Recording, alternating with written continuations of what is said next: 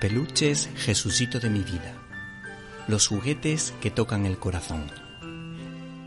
El regalo que no se esperan, pero que nunca olvidarán.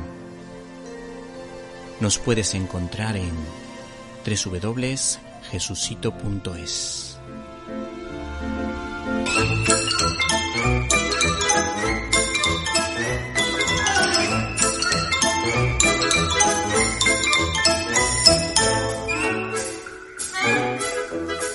Estás escuchando Directo a las Estrellas. Víctor Alvarado. Fundación Edelvives patrocina este espacio cultural. El universo de la animación japonesa conocido como anime está formada por los simpatizantes, los frikis seguidores, y luego está Juan José Zanoletti, autor del libro La industria del anime en España de Heidi a Dragon Ball, de Diablo Ediciones. Buenas tardes. Hola, buenas tardes. Bueno, tengo entendido que también trabaja en una editorial que se llama Geray Ediciones. ¿Nos puede decir qué características tiene? Bueno, es una, es una editorial enfocada al ensayo cinematográfico y literario. Eh, publica narrativa de terror, eh, narrativa gótica, narrativa fantástica, ciencia ficción, también eh, novela gráfica, libro ilustrado y dentro del ensayo también he publicado con ellos dos libros de, de animación. Uno llamado Como no se nos ocurrió antes, una aventura a través de la historia de la animación y otro libro titulado Los dibujos animados de, de. Y ahora va a ser un tercer libro mío, pero no es de ensayo, sino de, novela narrativa. Sí, sí. Bueno, pues una vez dicho esto, si te parece, eh, vamos con el libro en cuestión y sobre todo lo que te iba a decir, el fenómeno anime barra manga, eh, que lo he podido comprobar muchísimo últimamente porque cada vez que hablo de una mm, película de animación japonesa, de las que suele sacar Selecta Visión, que es una de las que en España distribuye este tipo de cine, siempre puedo comprobar que hay una legión de internautas que retuitean, llenan de me gusta casi todas las críticas de cine. ¿A qué se debe? No, ahora mismo eh, eh, sigue habiendo un fenómeno fan seguidor del anime y del manga. No es tan grande como el que había en los años 90. Has nombrado a Selecta Visión. Hace 20 años estaba Honu, estaba Manga Films, eh, estaba DB Magic y hoy día solo queda Selecta Visión, una única distribuidora distribuyendo anime para, para España. Pero si es una minoría que sigue al anime, eh, pero muy fiel y por eso eh, están atentos a todas las noticias. cualquier libro que sale del anime suele vender más que si sacas un libro eh, que no trate sobre el anime y el único fenómeno que se puede estar al lado del anime es Walt Disney, ¿no? Cuando sacas un libro de Walt Disney pues tiene muchas ventas o cuando sacas un libro de anime tiene muchas ventas, pero un libro que no sea ni de Walt Disney ni de anime suele bajar mucho las ventas. Sí, sí. ¿Y, ¿Y por qué crees que ha gustado tanto? ¿Tú crees que ha sido un proceso de una serie de años que que se, se pudieron ver aquí en España muchas producciones de ese tipo y poco a poco hemos ido contagiando nosotros a nuestros hijos, incluso mis padres, porque desde hace ya bastante tiempo el anime se ve en España. Eh, eh, exacto, es decir, eh, el anime ya era un fenómeno social en España antes de que conociéramos el término otaku. Eh, ha sido un proceso de décadas hasta que se impone el anime. El anime, aunque llega a España primero en, largo, en, formato largometraje a través de festivales como el de San Sebastián, pero que solo lo veían las personas que iban a la sala y de ahí no salía y nadie sabía que existía. Luego se estrenan dos series en España en los años 60 pero que ni siquiera sabíamos que eran anime, que venían procedidas de una distribuidora norteamericana, y es cuando se estrena eh, Heidi, cuando la gente es consciente de que es una serie procedente de Japón y que tiene unas características, características determinadas y va evolucionando a lo largo de, los años hasta los 90, que es cuando eclosiona fuertemente el anime y ya se convierte en el, en el, estilo más seguido por el, por el espectador o también el cómic más leído por, por el lector. Sí, mi, mis hijos tienen un, cabreo bastante grande con Netflix porque nosotros no queremos estar en 20.000 plataformas ni nada de eso. Y dicen, papá, es que el anime se lo ha llevado todo Netflix. Me llama muchísimo la atención porque es verdad que te pone a buscar cualquier tipo de película y cuesta bastante encontrar si no te metes en esa plataforma. Yo, yo creo, primero, eh, creo que el anime o cuando compran series clásicas anime es económico. Es decir, eh, creo que Netflix lo que es novedad de anime eh, no, conozco bien, que no sé lo que no sé al día de Netflix, ni de Amazon, ni de otras plataformas, pero creo que Netflix es la única que realmente que está emitiendo anime. Pero lo que son novedades punteras no trae Netflix, o sea, algo que hayan coproducido a ellos, ¿no? Todo lo que traen es más clásico. Bueno, han estrenado Evangelion la última, la cuarta parte, pero una cosa excepcional, pero eh, yo creo que es más clásico y creo que se utiliza, a lo mejor me confundo a lo mejor, pero creo que se utiliza más de relleno en la plataforma y, y, traen esas series porque es más económico que traer otras series punteras de, Estados Unidos. Creo que anda por ahí, que también sucedía antiguamente cuando en España se traía anime y Telecinco, Antena 3, eh, Canal Plus emitían anime. Emitía una serie de anime era más económico que traer la última novela producida por Disney o producida por Warner o producida por otra distribuidora de, o productora de televisión. Sí, no sé si tú has podido acceder a los productos de Selecta Visión, pero la verdad que en mi casa hemos podido ver algunos de ellos, algunos pases de prensa. He tenido la suerte de poder verlo y a mí muchas de ellas me parecen muy buenas esas películas que, se estrenan con un nivel que ninguna baja del notable. Sí, el, yo creo que esta visión está haciendo de un catálogo comercial. Eh, creo que le falta muchos clásicos o grandes obras maestras. Y también creo que es una distribuidora que casi que se puede decir que es elitista eh, los últimos animes que están trayendo a unos precios muy caros, es decir, por ah. ejemplo, Akira 4K son 60 euros, la serie una media de 80 euros, o si te quieres hacer con la primera temporada de Mazinger Z te sale a 130 euros aproximadamente, ¿no? Entonces, eh, eh, ellos saben que hay un público minoritario que compra este producto y sabe que es fiel, pues levanta el precio porque saben que van a vender lo mismo, valga 10 euros que valga 100 euros, ¿no? Entonces, por una parte es lógico porque la actividad tiene que ser pequeña y tienen que amortizar, pero por otra parte está cerrando las puertas a que nueva gente joven se acerque al anime a través del formato doméstico, porque claro, arriesgar 80 euros en una serie que desconoce o veintitantos euros en una película, es difícil. Entonces, eh, yo tengo mis dudas con Celesta Visión en, ese sentido. Bueno, yo más, que nada te hablaba más bien de la calidad de, esos largometrajes. Como digo, que, que sigue estando en forma, pero luego a la hora de la verdad, yo no veo tantos taquillazos como para que eso se pueda mantener. Eso es lo que a mí, a mí me llama la atención, que será lo que tú estás comentando de la parte comercial de, la, de lo que son series a esos precios que tú me comentas. Luego, por otra parte, echando un vistazo al libro, se observa una gran cantidad de encargos por parte de empresas europeas como Alemania, como Suecia, como España. ¿Cuáles son las claves para entender esos acuerdos con las distribuidoras japonesas? Simplemente que en Europa en los años 60, los años 70, cuando empieza todo esto, o finales de los 60, eh, no había un tejido industrial para poder hacer dibujos animados eh, en Europa. A falta de ese tejido de animadores, lo que hace Alemania, por ejemplo, también lo hace Austria, Holanda, eh, Francia, España, Italia, lo hace casi todo el mundo, es contrato lo que es el proceso de animación en Japón, que no existe eh, en Europa, y el resto lo hacemos en Europa. Entonces, esa combinación y esa colaboración entre Europa y Japón eh, fue muy efectiva, se hicieron muchos éxitos y bueno, luego fue copiado, el resto de países fue copiando ese, ese modelo de, de financiación, de producción. Eh, la razón, pues que no hay tejido industrial en esa época eh, en Europa. Incluso hoy día también podemos dudar hasta dónde hay tejido industrial, ¿no? Sí, sí. Y, No sé si, si me, entiendes cuando entendéis cuando me refiero a tejido industrial, porque alguien puede decir, ¿qué me estás diciendo? Que no había animadores en Europa porque se hacían largometrajes y se, hacían series, pero no había una industria. Sí. Entonces, en mantener un equipo de 100, 200 animadores mensualmente durante un año, en España esto es casi imposible en aquella época. ¿Y los guiones los escribían desde Europa o también los escribían los japoneses? Todos se hacían en Europa.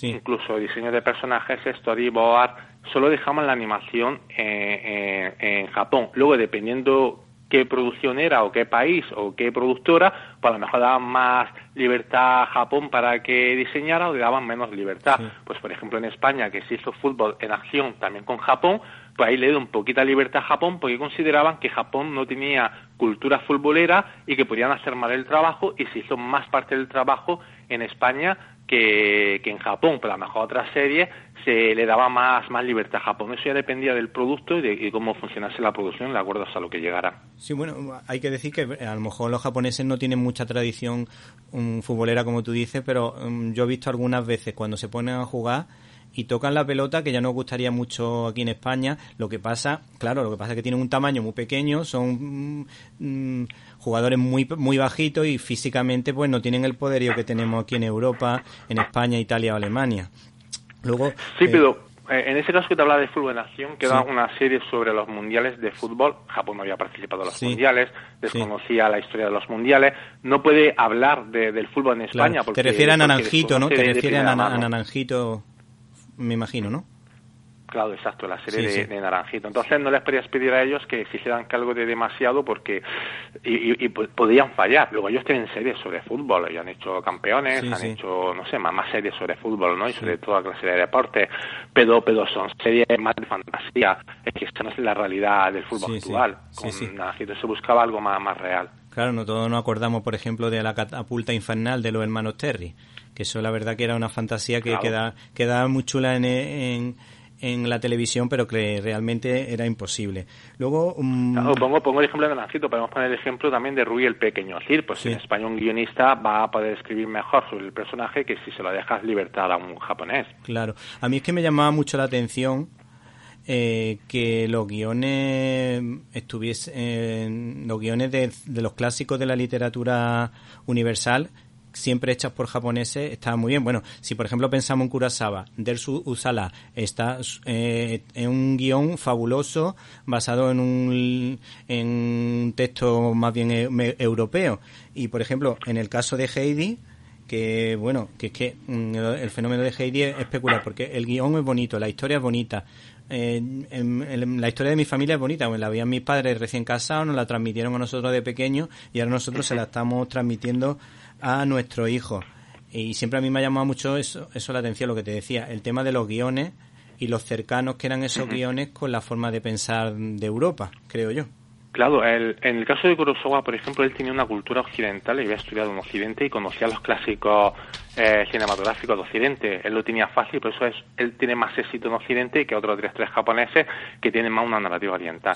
El caso de Heidi, la, el, la estrategia de Nippon Animation, el estudio, era vamos a adaptar una obra universal que sea conocida en todo el mundo, que se conozca en Japón, en España, en Italia, en Francia. Entonces se cogían eh, obras literarias clásicas o cuentos clásicos que todo el mundo conocía y lo que hacían era adaptar simplemente la, la, la obra. Entonces todo el mundo conocía ya la historia, da igual que fuese en Alemania o en Austria, todos conocían a Heidi, entonces empatizaban rápidamente con la historia. Si en vez de eso hubiesen adaptado una obra de la cultura japonesa, probablemente no hubiese habido esa empatización y no hubiese tenido el mismo éxito que, tuvo Heidi, ¿no? Y esa misma estrategia se siguió creando, ¿no? Crearon incluso un contenedor dedicado solamente a adaptar anualmente una obra literaria universal, ¿no? Que Heidi, Marco, El perro de Flandes, todo, Pinocho, Alicia en el Pez de la Maravilla, siempre siguiendo esa estrategia. Pero pensando en eso, en poder vender el producto fuera de Japón, porque en aquella época eh, no creíamos que Japón la industria era muy buena, era increíble, pero eh, para poder subsistir la industria japonesa necesitaba exportar fuera también de Japón. Entonces había que buscar estrategias para poder vender esos productos a países que no fueran solo Japón y que no se quedaran solo en el mercado japonés. Sí, a mí particularmente, por supuesto, Heidi es la que más me gusta de todas, pero eh, Tom Sawyer me parece que está también bastante bien y es bastante fiel a, la obra de Mark Twain. Y luego, por, por otra parte, eh, Ana de las Tejas Verdes también me parece fabulosa. Quizá la novela que yo me he leído la primera parte de, de esas historias de, de Montgomery, que era la escritora que contaba estas historias, quizá me parecía un poquito más profunda porque trataba como un poco del descubrimiento de la fe, porque creo que a través de Marila eh, la niña pues va descubriendo una fe que no había conocido en el orfanato y a lo mejor eso no aparece tanto en la serie. No obstante, la serie me parece también súper atractiva y súper interesante. No sé qué opinas al respecto. A mí mi, mi serie preferida personalmente es Ana de las Tejas Verdes, ¿no? O sea, me gusta más, es la, la que más me gusta, yo creo que de, de esa época y casi de toda, ¿no? Es una serie que su narrativa, su intimismo, eh, cómo trata el mundo de la amistad, el mundo de la familia, eh, el romanticismo, a, mí me fascina, ¿no? A mí me engancha el episodio y, estoy adicto a la serie, ¿no? La veas una, dos o tres veces, ¿no? Y no llega y no cae en el sentimentalismo barato, ni que tampoco ni es pretenciosa, ¿no? A, mí, a mí es mi, mi preferida en todos los niveles, por guion, por narrativa, eh, por diseño de personajes, por dirección, eh, por puesta en escena. Luego hay, hay, otras series que son obras maestras, ¿no? Pero a mí particularmente sí es mi preferida la de Ana de las Verdes. Que no fuera fiel en lo que es en la temática de la fe de la novela. Probablemente es una serie escrita por japoneses y a lo mejor eh, considerado no entrar en temas eh, que no fuesen, que quisieran llegar a todo el mundo y a lo mejor podían pensar que tratar más ese tema podían cerrarse mercado en Japón. No, lo sé, o sea, lo estoy especulando ahora, ahora, mismo, ¿no? Pero probablemente sea eso. El, eso es lo más habitual en la serie, limpiar las novelas de elementos que no fueran totalmente universales. Tanto cuando digo universal hay que meter también Japón, al impresión, ¿no? pero el catolicismo es universal, pero no, no hay que meter Japón. Entonces a lo mejor cualquier elemento que no fuese universal para ellos lo limpiaban de, de, de Tom Sawyer o de Alicia o de, cualquier de cualquier obra que adaptaban, ¿no? Para dejar solo que, que funcionara en todas partes, que, nadie en un país no se pudiese, no cayese en no empatizar con la serie porque tuviese ciertos elementos. Sí, sí. Bueno, lo de Matthew, el personaje que era el padre también adoptivo de la niña, que en definitiva hablan del valor de la acogida, también era un hombre de pocas palabras, pero lo poco que hacía, lo poco que decía, tenía una sabiduría que también resulta muy simpática. Luego también a mí me llama la atención que sobre todo en los 80 eh, hubiese una grandísima cantidad de grupos musicales y todos no sabemos las canciones, como el famoso Abuelito Dime tú de Heidi o cualquier banda sonora como por ejemplo Ulises 31 esa famosa que decía Ulises, Ulises va volando por las galaxias más veloz que una estrella fugaz o algo así eh, ¿por qué han desaparecido esos grupos? A mí también me llama la atención, ¿por qué han desaparecido esos grupos y por qué los guiones de las películas actuales, de las series actuales sobre todo para niños, son tan infantiles o pegan el salto de buena primera y parecen casi adultas? Eso es lo que me ha hecho de menos yo, porque los niños de ahora no pueden disfrutar de, de esos grupos musicales y de esos guiones tan ingeniosos, porque si nos ponemos a pensar simplemente en Hanna y Barbera, que no tiene nada que ver con el manga, tienen una una mm, habilidad para contar, para buscar situaciones graciosas y conectar con el público a pesar de que los dibujos no son de calidad. Esa es la idea que yo quería mm, que tú reflexionase un poco y nos dieses tu opinión como experto en animación. Sí, a ver, en aquella época eh, los productos derivados de una licencia prácticamente dan el 50% de ganancias. Productos derivados no solamente da el álbum de cromos o el muñeco, también eran eh, los LPs es en aquella época un grupo de música como Parchís o Botones o quien sea podía vender un millón de discos. Sí, sí. Entonces se cuidaba mucho e-, eso de e-, e-, esa parte de la licencia, ¿no? Porque había unas ganancias brutales. O sea, te sacaban el LP o el single del tema central y, y arrasaba. Y algo que hacían los licenciatarios españoles era, en vez de usar la canción japonesa, porque si la uso, tengo que repartir derechos.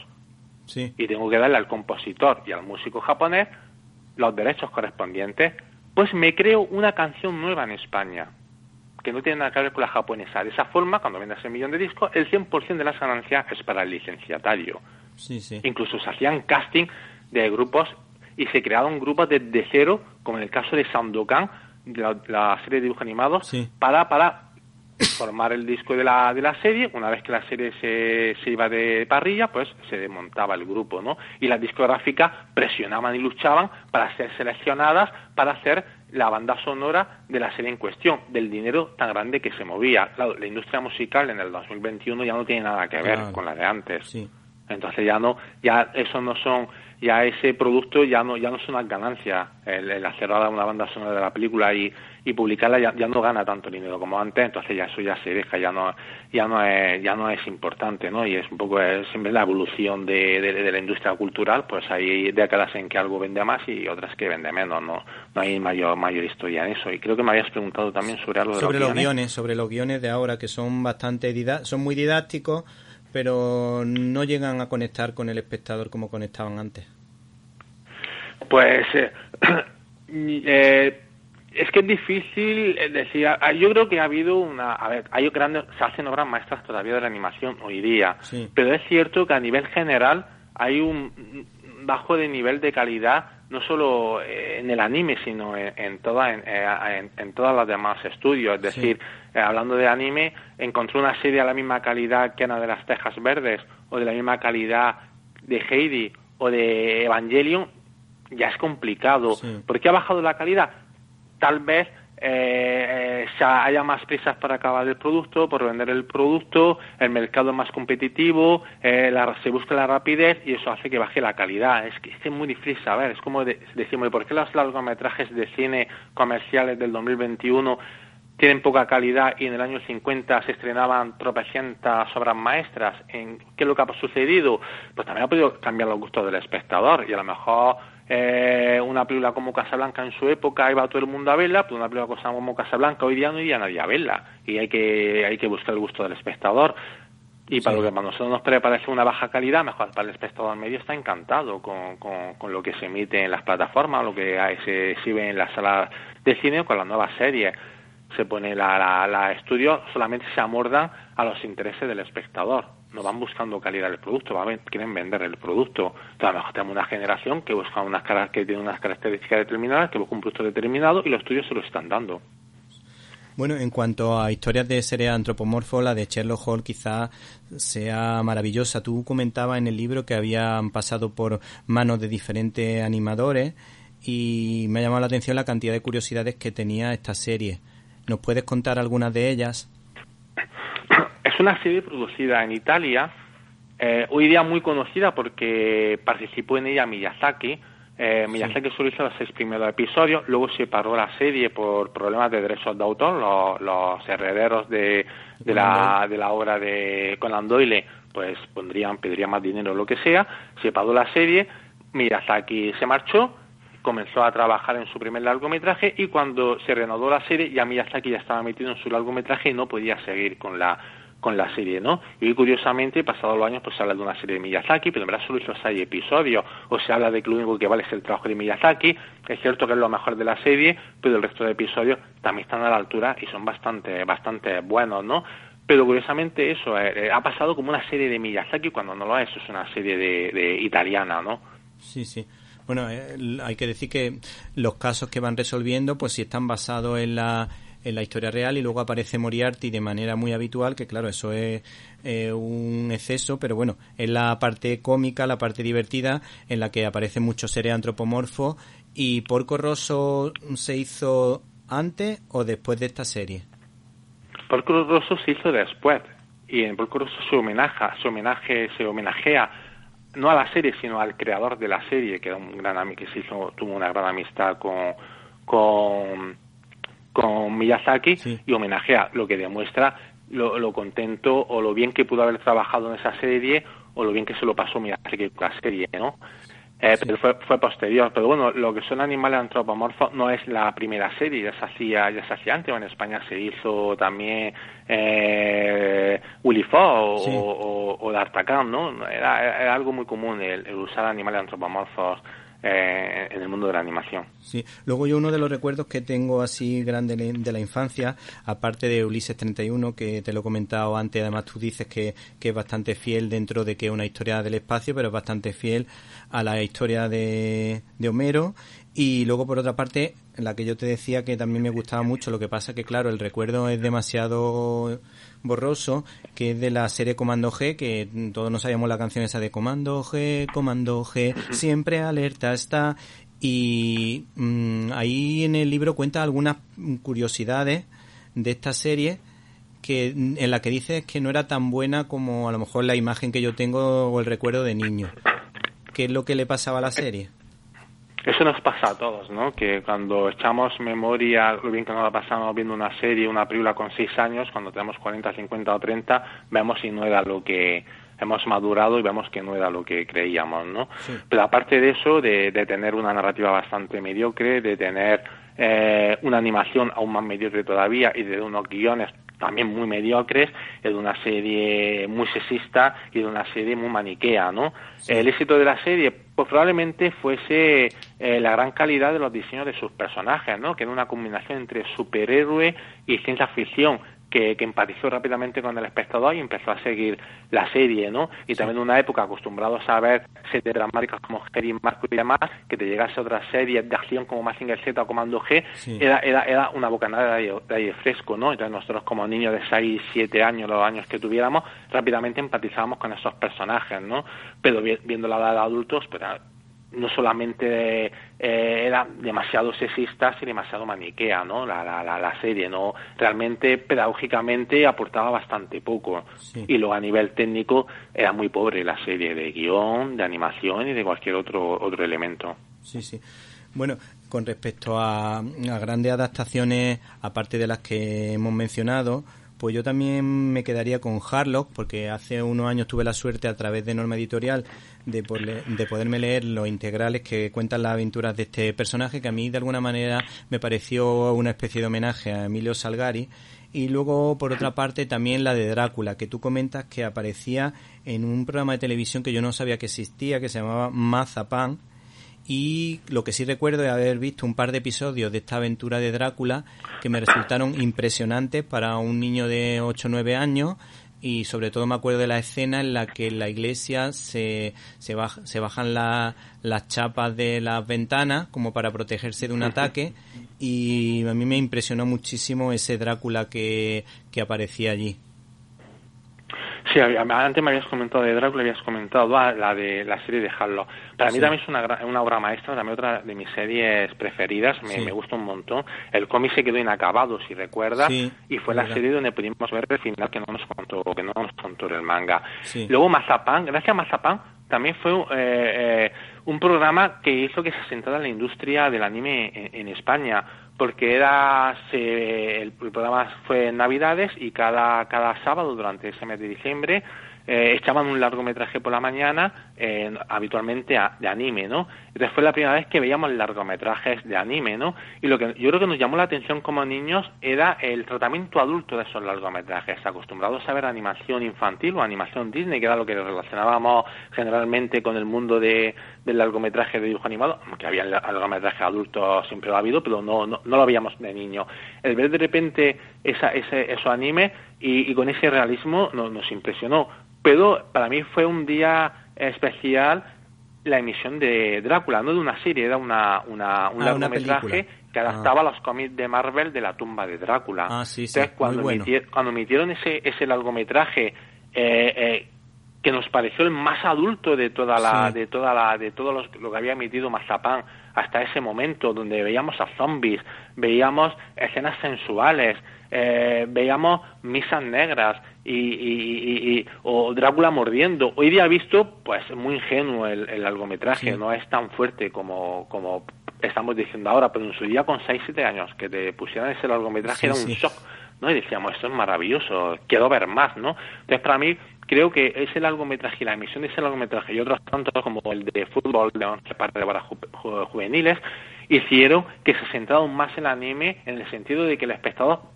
reclamaba más animes, más largometraje, más de ese estilo, ¿no? De, de, más adulto. Eh, eh, porque cuando somos niños queremos ver cuanto más adulto mejor, ¿no?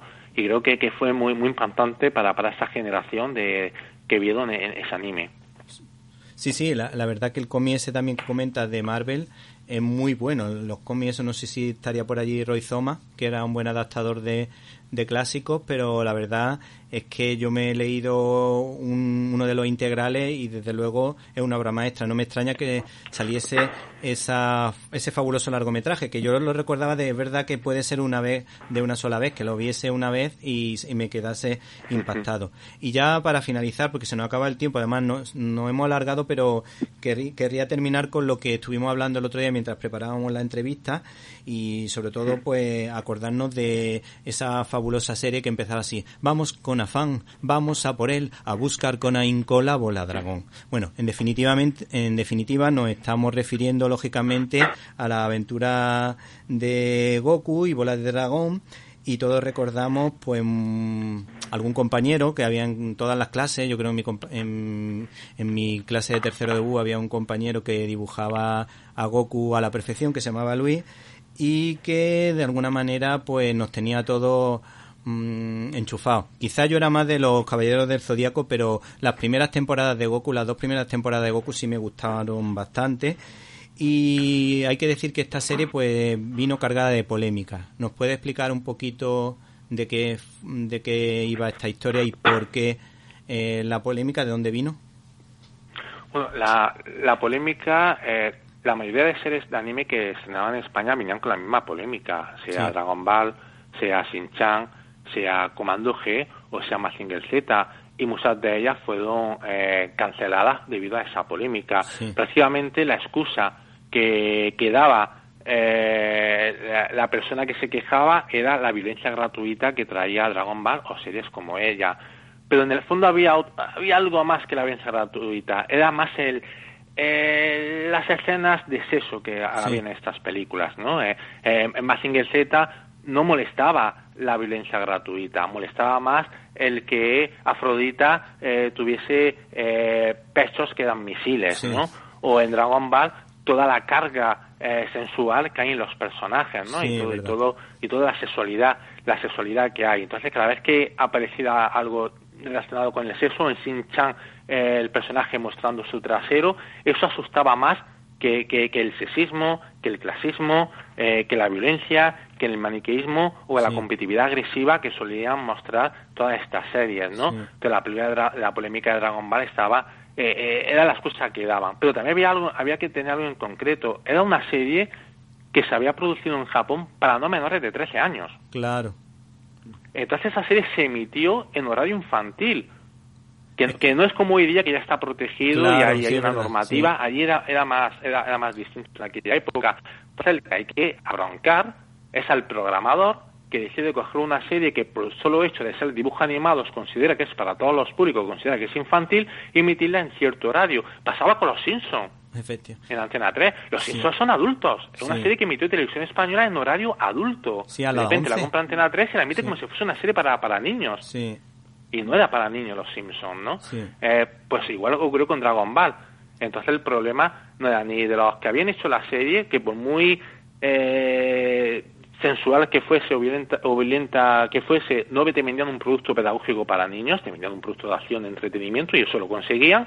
El problema estaba en el programador, que no se había molestado ni en ver la serie y había tenido prejuicios, son dibujos animados, son japoneses, esto para todos los públicos, lo metemos a las 6 de la tarde o a la hora que sea, no pasa absolutamente nada. ¿no? Y hay que tener en cuenta que cuando se emitió la primera vez la serie en Canal Sur, sí. fracasó y fue cancelada, porque no la veía nadie. Luego ya la emitió TV3 comenzó a el fenómeno social, pasó a Telemadrid, pasó a la serie y Canal Sur la recuperó y la volvió y la volvió a emitir de nuevo. Sí, sí. Y aquí no llegó la parte censurada, supongo.